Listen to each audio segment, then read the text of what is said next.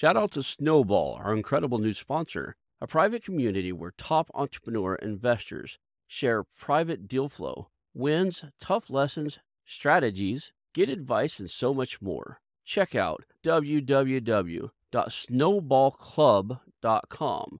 Let's grow together with Snowball.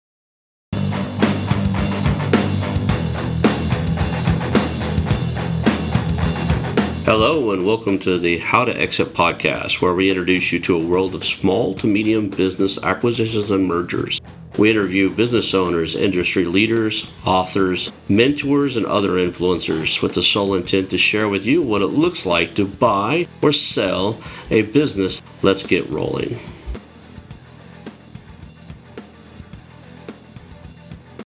And now a moment for our sponsors. I want to highly recommend you get Acquisition Aficionado Magazine. Every month, Acquisition Aficionado Magazine brings you tactics for business buying and selling you won't find anywhere else. Learn firsthand from industry leaders who share their success stories, featuring in-depth interviews and stories from leading figures in the business acquisition industry. This multi-platform mobile magazine speaks to acquisition entrepreneurs wherever they are in the journey. And I want you to visit acquisition aficionado dot com today. Hello and welcome to the How to Exit podcast. Today I'm here with Clint Fiore, and I'm glad to have you here, man. You and I have been connected on uh, Twitter for quite some time. You always put out good content there. I poke fun at everybody that's kind of popular on there, so I probably poked a joke or two at you occasionally or something like that. But to have you on the show is going to be a good time. You always seem to contribute to the social media marketplace for small, medium business. So thank you for being here today. Thanks so much for having me, Ronald. I feel like I've already known you for a while, but it's long overdue that I jump on the pod with you, and I'm just excited to be here, man. Thanks. I must be getting old because in my youth, I had a near photographic memory. Like I didn't take hardly any uh, notes in college or anything, but as I get older, maybe it's all the rock stars I'm drinking in my life, but it's not working so well. I kept looking at your phone. I was like, man, I know I've interviewed for this. This is a repeat interview. I had to go through everything. So uh, yeah, I get that. And it's just because we interact with and I share your stuff online, and you just put out a lot of good stuff. So thank you for being here. Where are you located? I think you're down in Texas, right? Yeah, I'm headquartered near San Antonio. Let's talk about kind of how you got into the space. Give us your origin story. How did you get around? You created uh, Bison Business. You do all kinds of advisory, buy side, sell side, deal hunting. I, I was looking through your website.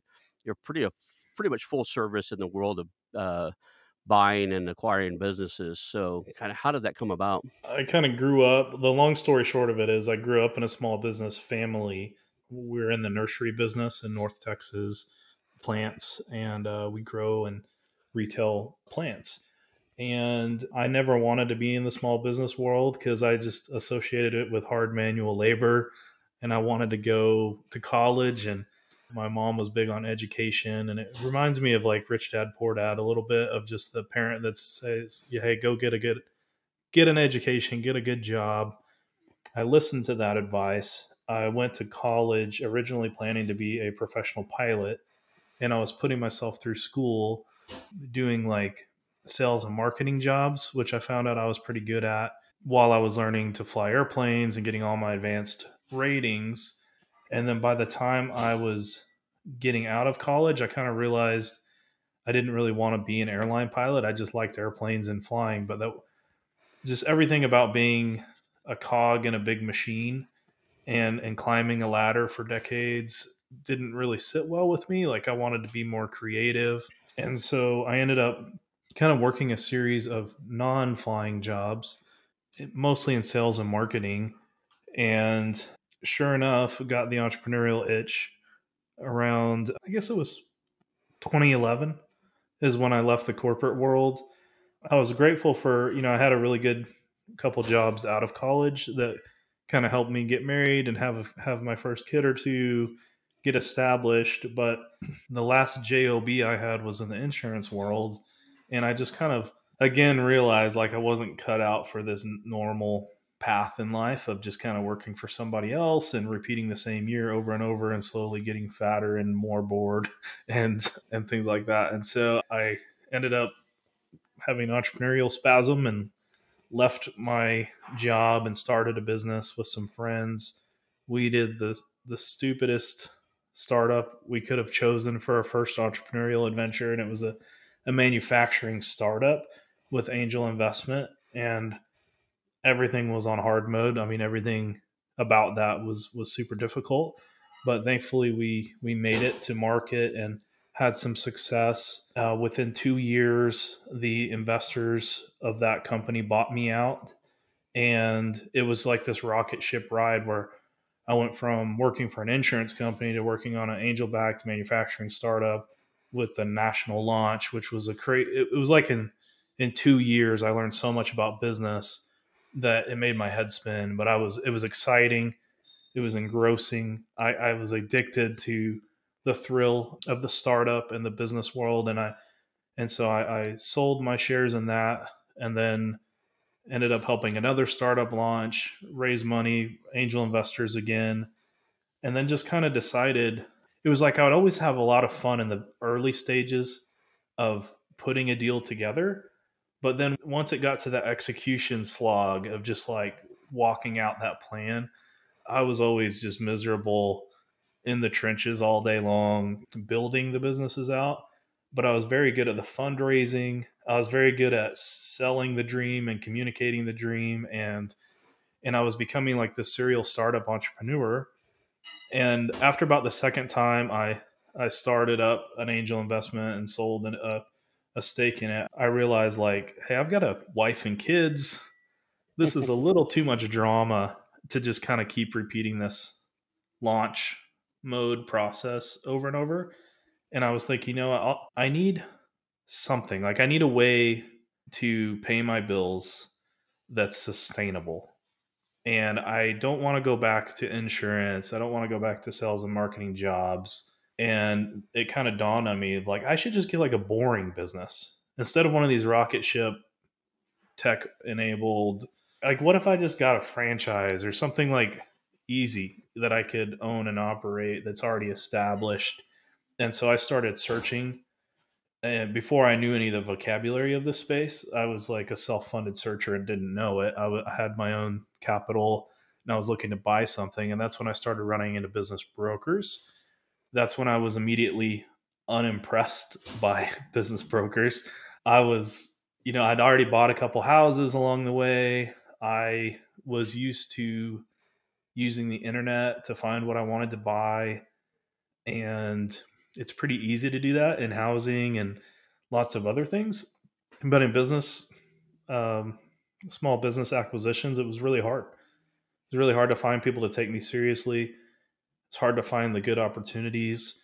And I just discovered a very broken system with kind of like very behind the curve operators in the brokerage world. And after about six months of just striking out over and over again as a searcher, I kind of got so frustrated that I was like, man, someone needs to make this process better. And that's when it kind of dawned on me is like, maybe I'll do one more startup, but this time do one that, that fixes this business buying struggle for lots of people. Cause I, I knew if it was a, such a hard thing for me, it's gotta be hard for a lot of other people to find and buy good businesses. So I, I started educating. I read every book in the space. I got every credential I could get in the space from these different organizations. And then about after about a year of educating, I launched my uh, brokerage, and that was in the summer of twenty fifteen. So now I'm eight years into the journey, eight and a half years in or so. And it's like the the thing I discovered that it, it's almost like felt like what I was created to do is I've always been like this creative person that likes putting the deals together. Every business deal is basically just a combination of a cast of characters, the buyer and the seller and their advisors, uh, and a business and its team and assets in the middle and banks. And it's just like a big puzzle. And, and you can get in there and kind of build the puzzle to make sure everybody gets everything that they want figured out. And I just liked kind of putting myself above that playing field and moving the pieces around and then figuring out how can we make this work for everyone. And once I discovered this career path, I was kind of off to the races. And so ever, ever since then, that's all we've been doing is we started as a Texas-based sell side firm. So we were mainly representing Texas-based companies that didn't have a successor lined up that needed to be marketed to the general public or strategic buyers. And we did that for about seven years. And then in the last two years, since kind of we've had a relationship, I started storytelling about a lot of these adventures I've been on the last seven years and everything I've learned. And I started writing, and that, that writing turned into like a bunch of mega threads on Twitter and things like that. And that kind of blew up my visibility. And from there we rebranded, and, and now we do not just Texas sell side work, but now we're starting to do national buy and sell side advisory. So we do work on both sides of the table now, and are taking advantage of that bigger audience that mainly started on Twitter, but now has expanded onto these other platforms as well. Yeah, I've seen that you've taken off on there. You've done uh, really well on Twitter. And like I said, we were talking earlier, really provide a, a lot of great information. You were talking about having an underwhelming experience with brokers. I used to teach real estate investing, and uh, I have a real estate background, marketing background, sales background. So we have a lot of similarities in there. But the joke was, in the real estate world, was always like, uh, there's a reason the brokers are the most appropriate named service ever in the world. Because if you if you listen to them, to them too much, you might be broker than you were when you started listening to them. It's just, there's such a low, and it, and there's some really good ones. I don't want to pick on anybody, but there's such a low barrier to entry in both real estate and in even worse in business brokerages, that you just, you get a big mix, right? You get Uh, a full variety of just about anybody. In a lot of the states, there's no requirements whatsoever. So uh, yeah, I've discovered there are good brokers out there. It's frustrating as a buyer because you don't know how to find them right off the bat. And so it's kind of the eighty twenty rule in effect of, you know, eighty percent I think are just kind of bad. Like they're, they might even be hurting the process. They're not even helping their clients really, but there's twenty percent that are really good, that, that are adding a lot of value, that know what they're doing, that make your life as a buyer ten times easier, that make your life as a seller one hundred times easier, and just are true professionals that are masters of their craft. And so if you're a seller, you definitely need to find someone in that twenty percent to represent you. But if you're a buyer, it's good to kind of know what attributes to look for to if you're dealing with one of the eighty or the twenty. But sometimes if you only run into one or two ever as a buyer, you don't hit one of the good ones, and you get a very bad taste in your mouth and a bad impression on all business brokers, which I think is ultimately feeds the stereotype and is a bit unfair. It is. If yeah. you've never met one of the good ones. So that that's something I've been doing along the way, is I make a lot of fun of the bad ones and their the way they do business, but I'm also trying to support and teach the general public about the value of the good ones and what they the good ones can bring to the table. Do you think, I think a lot of it has to do with the same thing as chiropractic and even dentists and doctors and stuff. Even if they're licensed and taught, like say they're a part of one of the bigger brokerages and they're licensed and there's certain training requirements, nobody's ever had taught, taken the time to teach them exactly how to be a good business owner, communications, responsiveness, all the different things you need to do to to build and run a great business. So a lot of times they might have the skill to negotiate a good deal, but if they don't reply to your email for seven to ten days when they have a listing out, how you, they get kind of grouped into that, you know, must be a bad broker, right? Yeah. Uh, and there's even some very competent ones that can still have trouble with the responsiveness part. And part of that's just because like the, the overwhelm of the imbalance between buyers and sellers. So let's say you get a good listing, a company that's making a million dollars in EBITDA or earnings, and um, you put it out across all the major websites, Axial and BizBuySell and Buy and Sell a Business and all these different marketplaces, you're going to get hundreds of inquiries. And a lot of these guys, even the good experienced ones, like they they don't have much of a team behind them. And so, you know, they'll have three hundred people go to their website and sign their N D A. But as soon as they've got two or three really serious ones that they like, they focus all their attention on those two or three. And there's two or three hundred getting ignored and making it sound like, man, this person sucks. And this that's what I was getting at. Yeah. Like yeah. you don't know if they're any good or not because you never got responded to. And yeah. it might have been something. There was one here recently. I kind of have like a about a five day rule. If I email you on Monday and I don't have something back from you on Friday, I just move on. I don't try to hunt you down and track you down, just because if it's going to be that hard to get on your radar, I don't want to the process, once it starts rolling, needs to roll, right? I don't want to yeah. have to, if you're going to take five days to respond to an email I send you, maybe if I get into your top three or four you like, then you get real active with me, but you get a bad taste for this. Like, uh, I'm bad about it, I guess. If I call a business owner and I get their, vo- their voicemail and I need something done that day, I don't wait twenty minutes and call back. I look in, you know, back on Google and look at the next one on the list and I go visit them, right? Yeah. Uh, we're a nation of instant gratification. So maybe I'm not given enough leeway in the fact that I know that I, I know they're overwhelmed. I didn't realize it was, they're going to get two or three hundred inquiries for, per good listing, but I get that because a lot of the listings, even on Biz Buy Sell and stuff, just by first glance are just not, they're not that attractive. Mm-hmm. And the good ones must get a lot of attention. Yeah. And and so I, I think it's really on us as a group of brokers to really, like, the only way to really combat that is with a team and technology. You've got to use tech to streamline the process, automate the process as much as you can, but you can never fully automate it because this is a relational business. And so the rest of it has to be done by a team. And so I, I from the beginning with by like my first or second year in the business, I realized that. And I started hiring staff and team that works with me way sooner than a lot of other brokers do. And now, I mean, I spend most of my days on deals when I, where I'm quarterbacking the deal. I, I don't really work the initial aspects of the deal. So I'll have a team that filters those two or three hundred inquiries and sets meetings with the ones that have filled out the N D As and, and jumped through the hoops and had a preliminary interview with our team. And they'll kind of filter out folks to make sure they're a right fit before we get to me and the seller. And then I'll spend more of my time in the later part of the deal negotiating directly with the the best candidates and not not playing filter um, for that. And so I think that's something that I, I definitely promote to the brokerage industry is just hire, hire, hire, hire quick. There's really no excuse, especially in the world we have today where you can have a distributed workforce, to not have good folks answering your phones.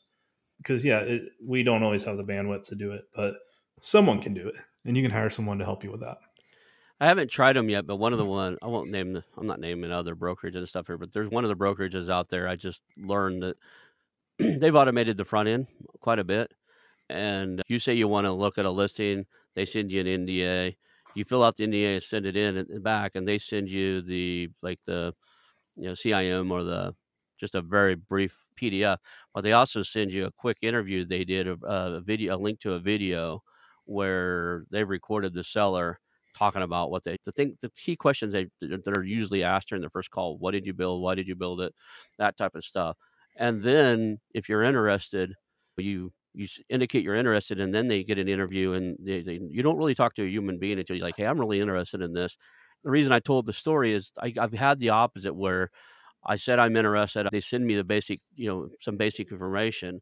Then they send me fifteen documents. I have to verify my income, verify my ability to pay, and all this other stuff. Like, I don't even know if I'm interested in this listing yet. Give me at least a teaser. Show me something that, before I just start disclosing to you my personal finances in the world, show me that this thing's even interested in looking at. There's got to be something that's not super sensitive that says, hey, you, you want to continue with this one and you want to spend the time it's going to take to fill out all this stuff. Just like I said, so many listings out there are mediocre. Show me that this isn't a mediocre one. So maybe it's something yeah. worth listening to. There's definitely some room to improve the early on process. I think more brokerages and more services should automate the majority of it. But yeah. I, I'm going to try. I'm going to look through some of that. I know which uh, agency I was talking about. I'm going to try their process a little bit and try one or two and look at it, because if I've usually able to say no after the first call with that seller, I may be able to filter through quite a few if I just see their video. What they yeah, do, I, I love the video. I love the video aspect. Yep. I, I think there's a fine line to walk. If you over automate or you make it too buyer friendly, you can actually ruin it for confidentiality with right. sellers, right? Because once you get the S I M, or the C B R, or whatever you want to call it, that's the confidential business review or the uh, information memorandum, then the name of the business is on there, you know, and all of the the details about the company are in the hands of that person. And like I said, if you've got three hundred people kicking the tires on it, I want to filter them a little bit before they all get, I don't want to send the sim out three hundred times. Right. Um, that's, that's too many people that are aware of that, the name of that business, where they're, you know, the owner and the broker are working really hard to keep the fact that it's for sale confidential from the employees and from their vendors and from their customers.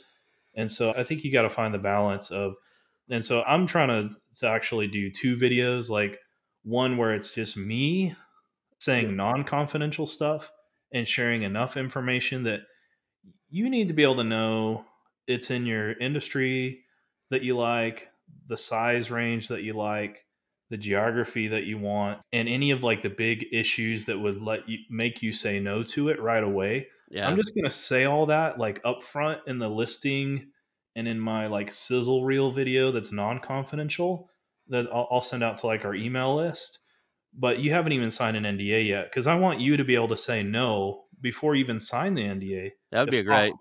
Yeah. But once you sign the N D A, then I want I just want to make sure that you're a real person and maybe not full financial diligence on you yet, but I need to like screen you a little bit before we send out the sim. And I think so what, I can, I think what I would need to know, like right off the bat, because like I said, I can say no pretty quickly after I've usually right after the first call with the owner. What I'm wanting, what I'm looking for, and what most business buyers are probably looking for is the basic stuff. Is it a steady business, a growing business, or declining business? We mm-hmm. all specialize in, their, in different things. I'm only looking for, I'm not a turnaround guy. I'm fifty-one. I don't want to spend two, three years trying to turn something around. All right, I want something that's steady and slightly growing or growing like hell. And I have to go raise some money because you want more for it than I've got laid in my coffers. I'm willing to go raise the money if you've got something that's growing, you know, worth a raise. A lot of times people are selling something, it's in a decline, and they they did better last year and they did better the year before. The owners, whatever reason, is not as engaged, uh, illness or whatever. Unless it's like I've got somebody else on already there, they can turn it around. I'm just, I, I'll pull the plug right then and there. I'm not a turnaround guy, right? Hmm. You've taken the plane, you're in the nosedive, and you're like trying to hand me the yoke. I'm not even that good at flying. You know, you know, my mindset is you've run this thing for thirty years. And and you got it into a nosedive, and I'm going to come in on a day one and turn around. That's really me inflating my own ego a little bit. And and, and there's a lot of buyers that do this. They'll say they think they can fix anything. I'm mm-hmm. just not. I'm not that guy. I don't want. I, I probably could. I don't want to. That's not what I'm looking for, though. I'm not looking to to fix somebody else's problem. So that sizzle reel. If you just basically said, this company is in San Antonio. It's been around for fifteen years. It's got fifty plus employees. It's in, I'll pick a random industry. It's in the concrete industry. It's growing year over year, slower than it has in the past, but it is still growing. Employment's stable. Customers are stable with no concentration of customers across, you know, revenue split pretty evenly across them. You got to see this thing. And I'm in. But a lot of the C I Ms and the stuff I said, they're just missing those pieces. I hear what you're saying. I think there's a, a frustration on the other side of the table by brokers with everybody and their dog says, well, I'm not sharing that with you, or, well, I don't have that liquid, but I can get it. I can get money. And like, we don't know who's real and who's not real because everyone says they, they've either got it, but I'm not going to fill out your thing, or I don't got it, but I can easily get it. And like, we're, we've been around the block so many times, we roll our eyes a little bit at that. And so I think there's a balance of, if you want to stand out from the pack as a buyer and be the top top favored buyer on a good deal represented by a broker, I think you should at least make an effort to show that you've got down payment strength. Okay. And so maybe it's not opening the whole kimono and showing your whole real estate trust world and all that, but most brokers will tell you kind of how much cash down it's probably going to take to get into that business. And if you can just show that you've got it in cash or or a brokerage account or something that's easy, quickly able to turn into cash, then you're going to go top of the pile as a buyer versus ones that we've got to trust that your uncle yeah, or buddy I show, or whoever's going to come through. Yeah, I owned it on a few where like I just I, they had enough information out. I knew I was already interested, but a lot of times you're you're filling out these things because something slightly intrigued you on a biz buy sell or something. There's not enough information there to really know anything. And then when the N D A comes with that, with right off the bat wanting verification, it's like, I'm not even sure I'm interested yet. Like you gotta yeah, there's it's a, a little different. Yeah, I think what's different than real estate, I think when you're a real estate buyer, your net worth and your portfolio strength plays a huge factor in your favored status as a buyer in, in the real estate world. But in the business buying world, it's more about the liquid, the liquid down payment and the skills and resume that you bring to the table, because we're thinking about, all right, if I'm going to take you to the seller, I don't want you to embarrass me. I want you to, to have a good background that says to me, you're capable of running this business. You've, you know, got some entrepreneurial experience and you've got the liquid down payment. But I would rather have a light net worth buyer that has a good down payment and a good resume than the super rich buyer that doesn't have, that's just thinking that I can buy this as a, as another asset in my portfolio, but I don't really know the first thing about it. And they're thinking more in terms of an investment. Like, I think that those folks are a little bit, even though banks like them, not S B A lenders, you know, like right. It's different. The S B A lending world, like they're looking for the right person, not just the right balance sheet. They're looking for the right person who can fill the shoes of the outgoing seller.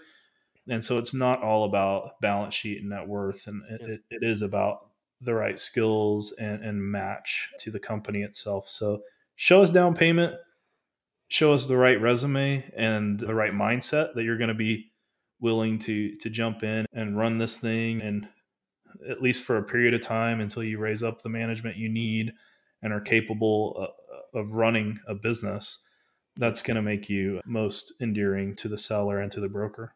Yeah, I always, uh, I tell everybody, we teach some classes and stuff like that on in these private networks and stuff, sourcing off market deals and stuff. One of the first things I always tell them sourcing, you know, sourcing off market deals is you are who Google says you are. So if all your background experience is your job and you don't look like a business owner, it's going to hurt you. For most of these guys, they're operators. They come right out of a job and they're like, okay, I, I got laid off. I want to buy a company.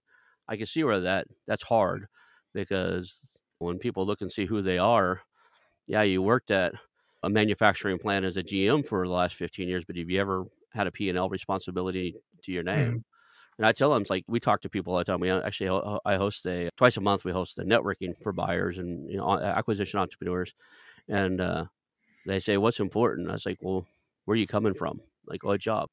Have you ever had P and L responsibility, profit and loss responsibility? Yeah. Make sure that's in your job description. Make sure that's on LinkedIn. Make sure that's everywhere. Because the one thing you've got over everybody else that thinks they're going to come in and be an operator is you've actually had some experience managing profit and loss. You've had some experience understanding the financials of business. Most of these guys don't. Will they make it or not? You know, tenacity can overrule everything. Like a guy can, I honestly believe that. I think a guy can come straight from college, buy a company, and if they stick with it and they do anything else, they can make it. I, I do believe that. They got a better chance if they've got some prior knowledge, prior experience, and, and a team around them. I agree. Yeah. yeah. And I think there's levels to this game. I've always thought, and I, I think I'm biased because I came from a sales background. Right. Like in my early career, I did every kind of sales, starting with retail to Cutco cutlery to telemarketing. To I'd hire you in a heartbeat. I'd hire a Cutco guy any day of the week. Yeah. So I was a good kind of classically trained salesman in all the hardest sales jobs you could have as a young man. Yep. And I've always, in my experience as a Main Street business broker, anyone with a sales background like mine that bought a business, I one hundred percent knew they would succeed, because it was like, if you could sell, you can go win. Like, but the well, more can... I've, yeah, the more I've been exposed to like the lower middle market, to the larger size deals, the more I've realized like those sales skills only get you so far. So I think there's a level where I would say it's like zero to maybe two million in revenue, where sales is pretty much king for your background. Like you can learn to manage the P and L. You can learn to hire people to do some of the frontline work and do, you know, like you can learn the business basics stuff, but if you're a really good salesman, you'll never starve. Like you'll always be able to feed the machine, and it'll make up for a multitude of errors. It reminds me of like someone that can run a four two forty in football. Like they're going to, they're going to be successful uh, because speed is the great, you know, like it, it makes up for a lot of things. But when you, when you get to that, like two million and up revenue level, I think you start the, the people that really win are the people that have like management and people hiring and delegation skills. And, and those are more of a soft skills in the organizational skill set. And so it kind of depends, as I've learned, the levels of this game.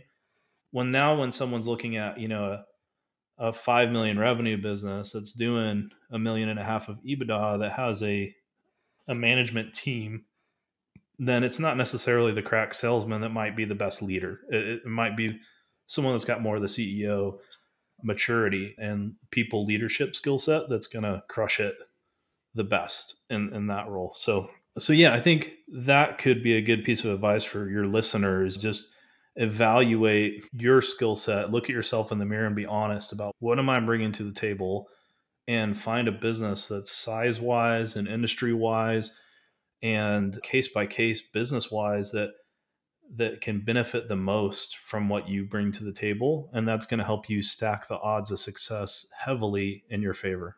Hey there, How to Exit family. Today, I'm thrilled to talk about Snowball, our incredible new sponsor. This community is more than just an investment hub. It's a place where growth is holistic. A private community where top entrepreneur investors share private deal flow, wins, tough lessons, strategies, get advice, and so much more. Snowball is a network rich with like-minded, experienced entrepreneurial minds, including investors, founders, C E Os, and doers, all dedicated to meaningful growth. Snowball threads are like a daily masterclass. This isn't just about financial success. It's about enriching your entire life. If you're looking for a community that supports your entire entrepreneurial journey with shared wisdom and collective support, check out w w w dot snowball club dot com. I believe their approach to compounded growth in wealth, health, network, and relationships could be the game changer you've been seeking. Let's grow together with Snowball.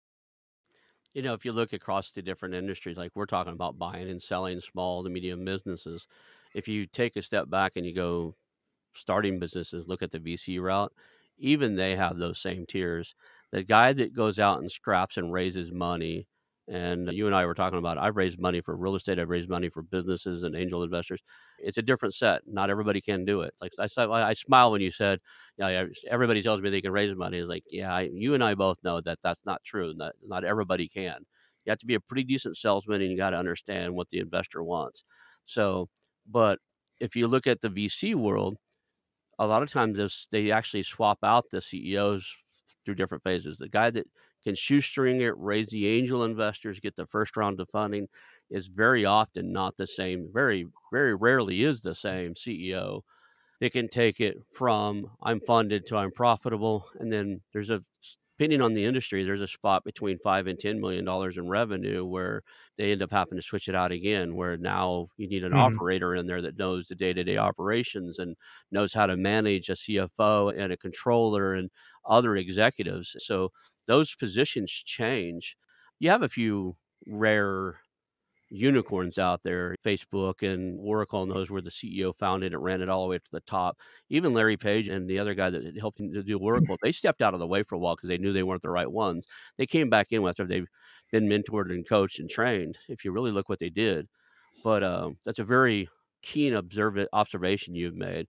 How does a, a buyer, what's, what kind of self-assessment do you think these buyers should go through? Like, I'm a big fan of like Ikigai, but that's kind of soft, touchy-feely. I, I think it's not like, I think the mistake is um,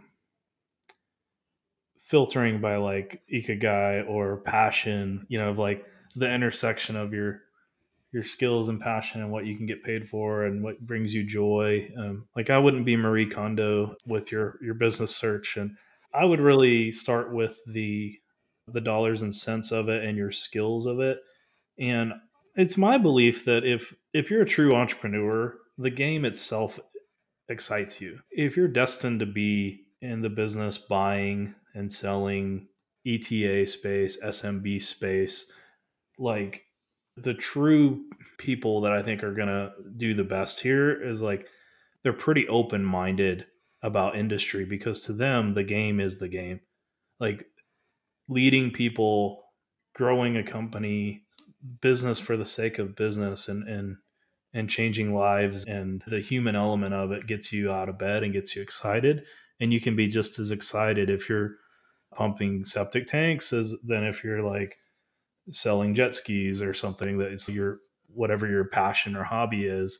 And so I would be very careful. In fact, if you get too in love with a passion play, you're almost more vulnerable as a buyer to overpaying, to missing red flags, to getting the wool pulled over your eyes or being manipulated by your heartstrings on a deal, versus kind of sticking to your guns on the buy box. That's the more logical um, levers that you need to to pull here. I think with the, what we're what we're looking for is the word cognitive bias. Basically, you you know you like an industry, you have a passion for it, so you're trying to make it work. So you already have a preconceived mental bias towards, well, this should work. I love this. Like, I love coffee. This should work. I'm going to buy a coffee shop. Yeah, you may or not be may or may not be the right business for you. I get that. I like that. The game of the game, the game of the business mentality. Too many people, like I, I get too many people that come in, it's like, well, I've been in construction all my life. I'm going to buy a construction company. It's like, cool. Tell me about your history in construction. Well, I've been swinging a hammer for fifteen years. I'm like, okay. Have you managed construction workers? No, I hate them. They're hard to work with. I'll give you a better, even a better example. Uh, on one of our networking calls, a guy that had just graduated Harvard told me he was by a construction company. I was like, no, you're not. And he's like, what? I was like, no, you're not. You're too soft. And he's like, hey, that's rude. You're like, he got snapped at me. I said, see, that's one of the nicest. You ever, I, I grew up around construction companies. My dad was a painting remodeler. It's a different world, right? Yeah, I, I think you make a great point. Like, there's transferable skills. And I think that's what you got to be honest with, is what are my transferable skills? And so let me give an example like that. Like that construction worker, they might not be the best buyer for a construction company. They might be, they might not be, but just being around the rough and tumble construction crews and knowing how to push back and earn the respect and kind of get in the trenches with those guys is going to be valuable in a plethora of blue collar trades. So you're going to be able to earn the respect of any tradesman if you've been a tradesman. And if you've had that blue collar experience in your life. And so that can be very handy.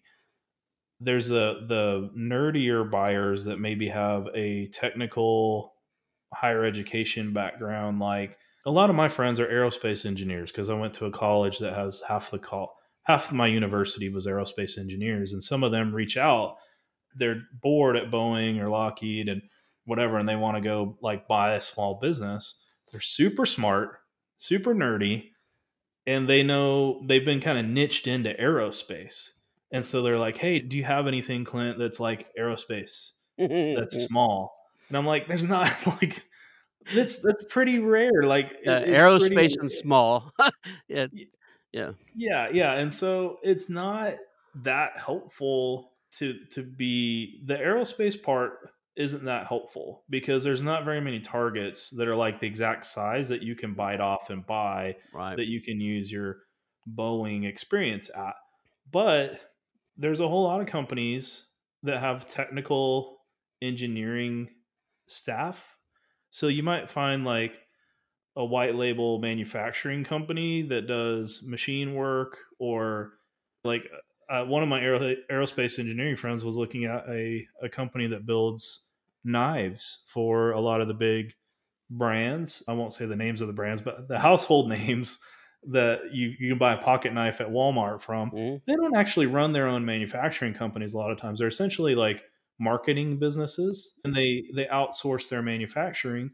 And then they've got folks that have you that are using C N C machines and that have mechanical engineers. And that, and an aerospace engineer can come in to that, to that environment, making pocket knives, and instantly be kind of overqualified. They can speak the language of the people on the floor, and then all the way up to, to the, to the executives, their customers that are buying the brands, buying the knives, because they've been the interface between the machinists at Boeing and the Boeing brass and stuff like that. And so all of a sudden, it's not an aerospace company, but I f- you can find something that has very transferable skill sets, then you're the perfect owner for it. But it's in a totally different industry And so that's what I mean when I said, look in the mirror and like, what skills do you bring to the table, and find something where you can, even if it's an un- unrelated industry to the one that you know the best, what are you great at? Is it the sales? Is it the marketing? Is it the technical proficiency, managing people, et cetera? And find a company that needs those skills. And that's going to give you just a huge leg up. I like that. I like that.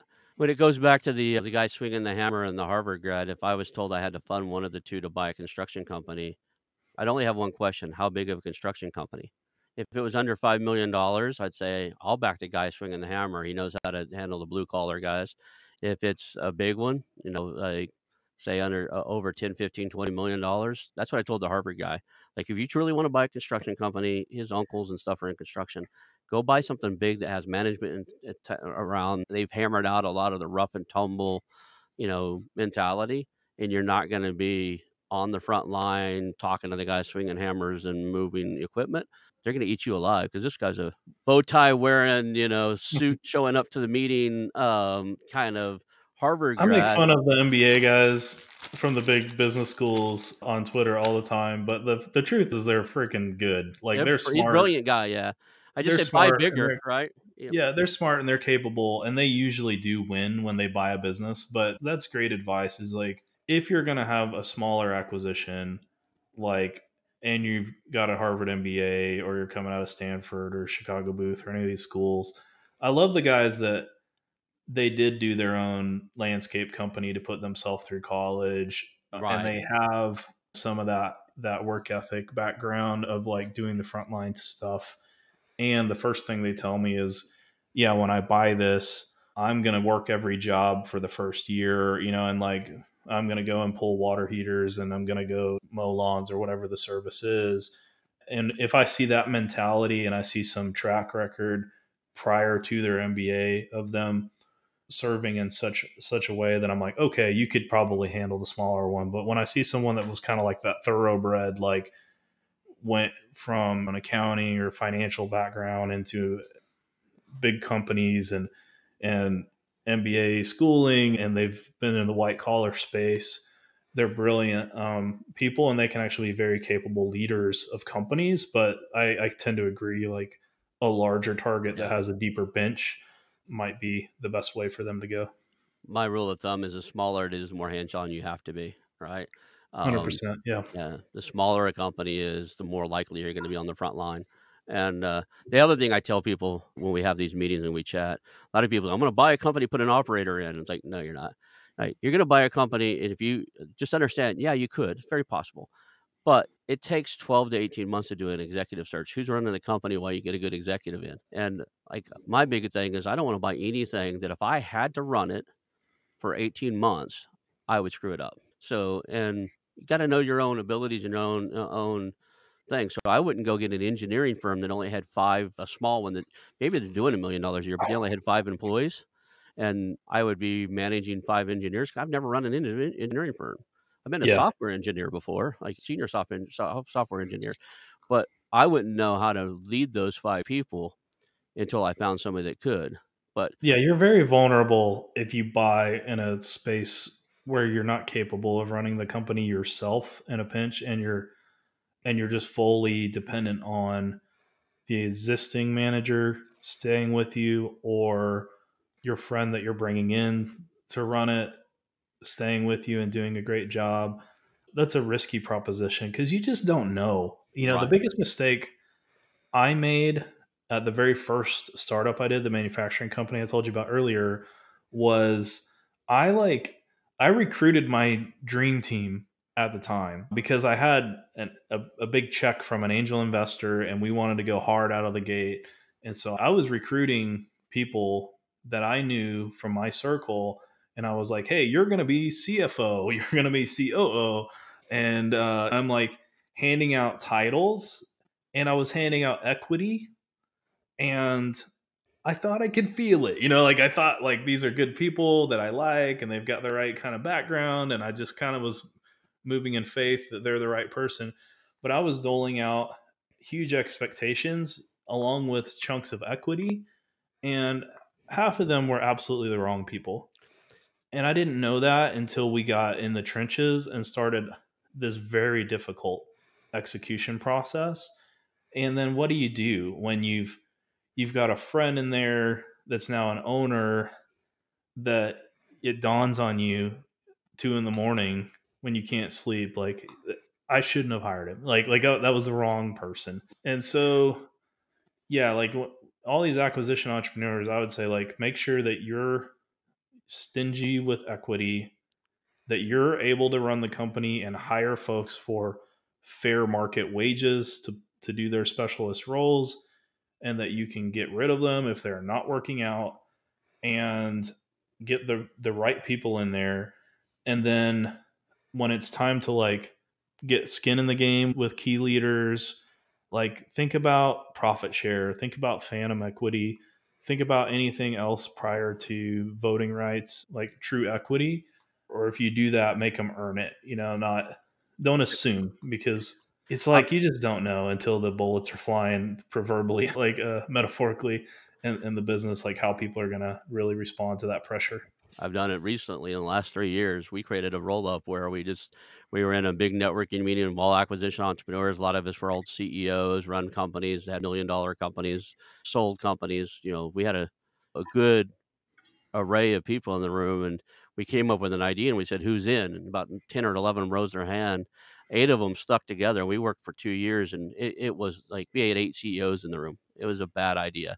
So I and I learned a lot of stuff from there. We picked up a couple cool things. We learned uh, Mike Moyer has a book out called Slicing Pie. I absolutely love that model now. Everybody on, earns their equity based off their worth and how many hours they put in and what they contribute. So and there's it's already written in and, and worked out so that they leave early what happens. So it's fairly well kind of a earn as you go equity model for a startup or for an acquisition. He's he came out of the tech startup world, yeah, and realized he did what you did and what I've done, where you bring all your buddies in, you give them equity, and like now you got to try to get out, figure out how to get. You just you three of you created something. You need to get thirty-three percent of equity because Joe's not working out, Joe's not showing up, and now he owns thirty-three percent of your company, and he didn't earn it. You got to convince him to sign those shares back over somehow, some way, buy him out something. Yeah. So this is a mechanism to avoid that from the start.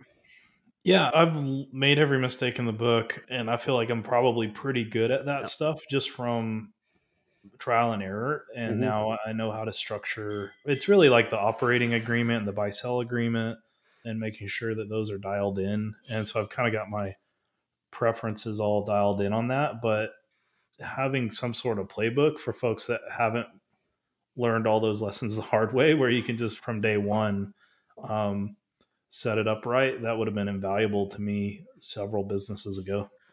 I don't want to go too far without giving you a compliment. I've seen some of the photos you took of your family growing business, the poinsettias. Man, that was beautiful. You guys, like, there was greenhouse upon greenhouse. It was like just rows upon rows. I've had a s- small farm myself a little bit. I think the biggest thing we ever did is we wholesaled off some of our stuff to like people that go to farmers markets. Like, so we didn't have to set up the farmer's market, but, uh, no, I have a lot of respect because it's a lot of work. I grew up on a pecan grove. Yeah. It's a lot of work to, uh, to do anything in the farming realm. One of the things I evaluated was buying a tree farm, and the wife's like, you're too injured and too old. Don't do that. It's more work than you're, you're like, I'll get a forklift. It's trees. I'll move them around on pallets. I'm really good at driving, you know, equipment. She's like, yeah, but it just doesn't work all the time. You know, as well as I do, there's more work to it than that. Right. It's a, it's a very manual labor. You got to love it, but you know, they can be profitable. They can be really cool. You never really know until you get under behind the scenes yeah. and see the financials. And that's just another lesson here is, is yeah. all the work we did the last eight years, sell side, mm-hmm. some of the business you'd never expect to make much money are actually making a lot of money. Yeah. And some of the ones that look like, oh my gosh, this person's raking it in, it's going to be fantastic. Then they extremely disappoint you with how little they make. They're, I mean, people are people. Like, like people think that business owners, I think they're naturally assuming that they're kind of like good business people because they've owned a business for a, a certain amount of time. They must be a good business person. But like most business owners that are bootstrapped or that started, like they never had anybody really teach them how. They're learning by trial and error or legend, myth passed down from their parents or something like that. And there's a lot of basket cases out there that just, they just do things because that's how they learned how to do it. That's how they figured it out, but it's not really optimized. And it's quite shocking how little logic there is sometimes in some of the decisions people make. When you get under the hood, like my, my family business was not immune to this. You know, we're, my brother and I are taking over the business this year, and we're fourth generation. And my great grandfather started it. My grandfather was the kind of like the true entrepreneur that made it what it is. He had three kids that became equal owners. That was my mom and her two brothers. And they were, they did a good job in their generation, kind of managing what he built, but they weren't like the true entrepreneurs that my grandfather was. And they would tell you that. And uh, if you're listening, I love you. I respect you. But I, you know, he, you know, granddad was at another level. Like he just was. And so, you know, a lot of things that they do, it's, it was just like, it made no sense to me as someone who left the business, learned a lot about business from all these other business owners and being exposed to all these other industries and C E O groups that I'm in. And then I could go back in and look at our family business, and I'm like, what are y'all doing? This is insanity. Like we would, my uncle would price our plants, like our flowers, based on whatever Lowe's was pricing them at, and wanted to be like lower than them. Like he was deathly afraid of anyone, of not having the lowest price in town. And meanwhile, our family business, like its reputation was we're the highest quality, like highest quality plants with the most knowledgeable people. And it, and people went there for quality and for customer service. And because you could look at a plant and say, is this shade or sun? How does this work? And we all know how to give you good advice on that when no one at Lowe's knew how to give you any advice on plants. And so I'm like, you don't have to be the cheapest. Like just have the best, and you can charge a little more than than Lowe's or Home Depot or the, the big box stores. And the, like that's what they were afraid of. And I think they were just giving away the farm metaphorically uh, in terms of like pricing, because it was just like at one point in time, it was my grandfather or my great grandfather. They were like, hey, the way you always do this is you want to be the cheapest. And it's, that legend gets passed down, but a new buyer can come in there and say, you know what, what really makes us special? It's quality and service, and let's price accordingly so that we can make the margin we need to make to still continue to provide the level of quality and service that our clientele expects. And we can, we can have one or the other, guys. What do we want to have? So yeah, that's, that's like every business out there. They just have their quirks, and especially ones that have been around a long time. And I think that as a broker, that's one of the, the blessings I've experienced is like a sense of almost x-ray vision of you've seen so many sets of financials, thousands of sets of financials, done thousands of valuations over the years, hundreds per year, and met hundreds of business of owners. And you start to become really good at pattern recognition and kind of finding where's the B S here, where are they leaving money on the table? And there's no perfect business out there. They all have their, their issues. They all have their hair on them. And I think you just got to like learn to see through, find those issues and get comfortable with them, and go in with a new set of energy and kind of solve those things over time, and not be afraid to make some changes that make sense on the things that, that don't make sense. And the employees are usually happy for, they're not dumb. Like they know we didn't need to be selling this that cheap and or whatever. Right. Like they usually are on board with that stuff if it makes sense. It's the old story of the three quarter ham. You know that story, right? Yes. So that's like, well, it's the way it's always been done. And it happens. Like one of the things that when I first got into this space, I, I had a real estate investment firm, kind of sold it or transferred it over to my business partner. We split up real estate. So it was kind of a sale. And uh, meaning that we divvied up the real estate unevenly. That's how we sold it, right? So he kept the business. I took some real estate and I went on to do something else. I started off like looking for perfect financials, right? I'm your M B A. Like I have my master's degree. It's in marketing. I know what financials are supposed to look like. And I would discount company after company. Like, oh, their financials are trash. Their financials are trash. I bring one of the guys on the show and he's like, why? Why are you expecting these business owners who have never, they don't have their M B A, they've never been taught what financials will look like. They've only done, the only reason they've ever even put anything in a spreadsheet or financials is they have to do it for the I R S. They wake up every day, they go to work, and they're hoping they can pay their employees and make enough money to be comfortable in their lives. The only reason they do any of this stuff you're looking at is you've either asked for it or they needed to give something to the C P A so they could get out of trouble or not be in trouble with the tax man. And some of them are really skilled financially, but their only skill is proving to the I R S they don't make any money.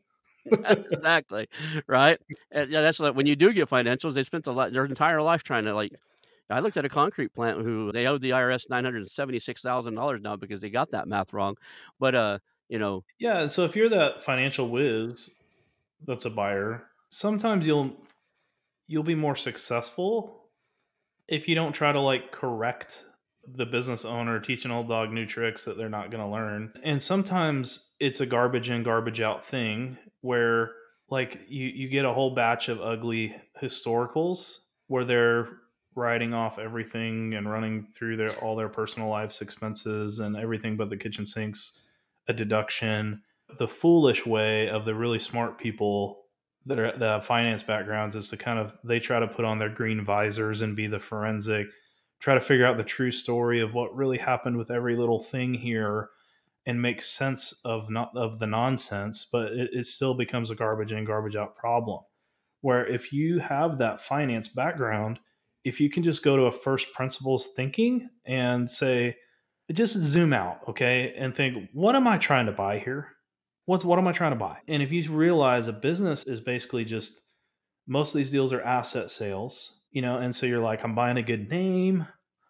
I can verify we've got all these good people working here. I can verify that there's revenue. And so like if you, sometimes if you can just throw the P and L's in the trash or the tax returns in the trash and go straight to the bank records, yeah. the credit card statements, the point of sale system, verify revenue, go to the payroll system, verify payroll, go to the vendors, verify the cost of goods. Yeah, you're almost there, right? Now you can just go and think of what are all the expenses that I'm going to have to have electricity, right? I'm going to have to have insurance, right? And you start thinking through those things. You can almost reconstruct once you trust the top line numbers, which is pretty easy to verify. You can see the money coming in. Then you can reconstruct your own P and L and be like, if this person had just ran this thing super clean and had only the people, the cost of goods, and the necessary business expenses, what is the true earnings power? What should this company be making? And you can build your own set of financials and then build a forecast forward looking from there. If you can apply your financial knowledge to do that, then you're going to get into deals where Nine out of ten other M B A buyers passed because they couldn't make sense of the garbage, but you can create something from nothing and get a really good price, a really good value buy on a great company that had bad financials. And so use that skill to get yourself a great deal that way. I like it. I like it. So we're getting late in the time here. Let's talk about what do you need? What can the audience do for you? Is there anything that uh, you've got going on? Anything we could support you in, in, in your business? Yeah, I mean, um, I'm easy to find. So my name is uh, Clint Fiore, C L I N T F I O R E. Most places, including Twitter and Facebook, all the social networks, I'm at Clint Fiore.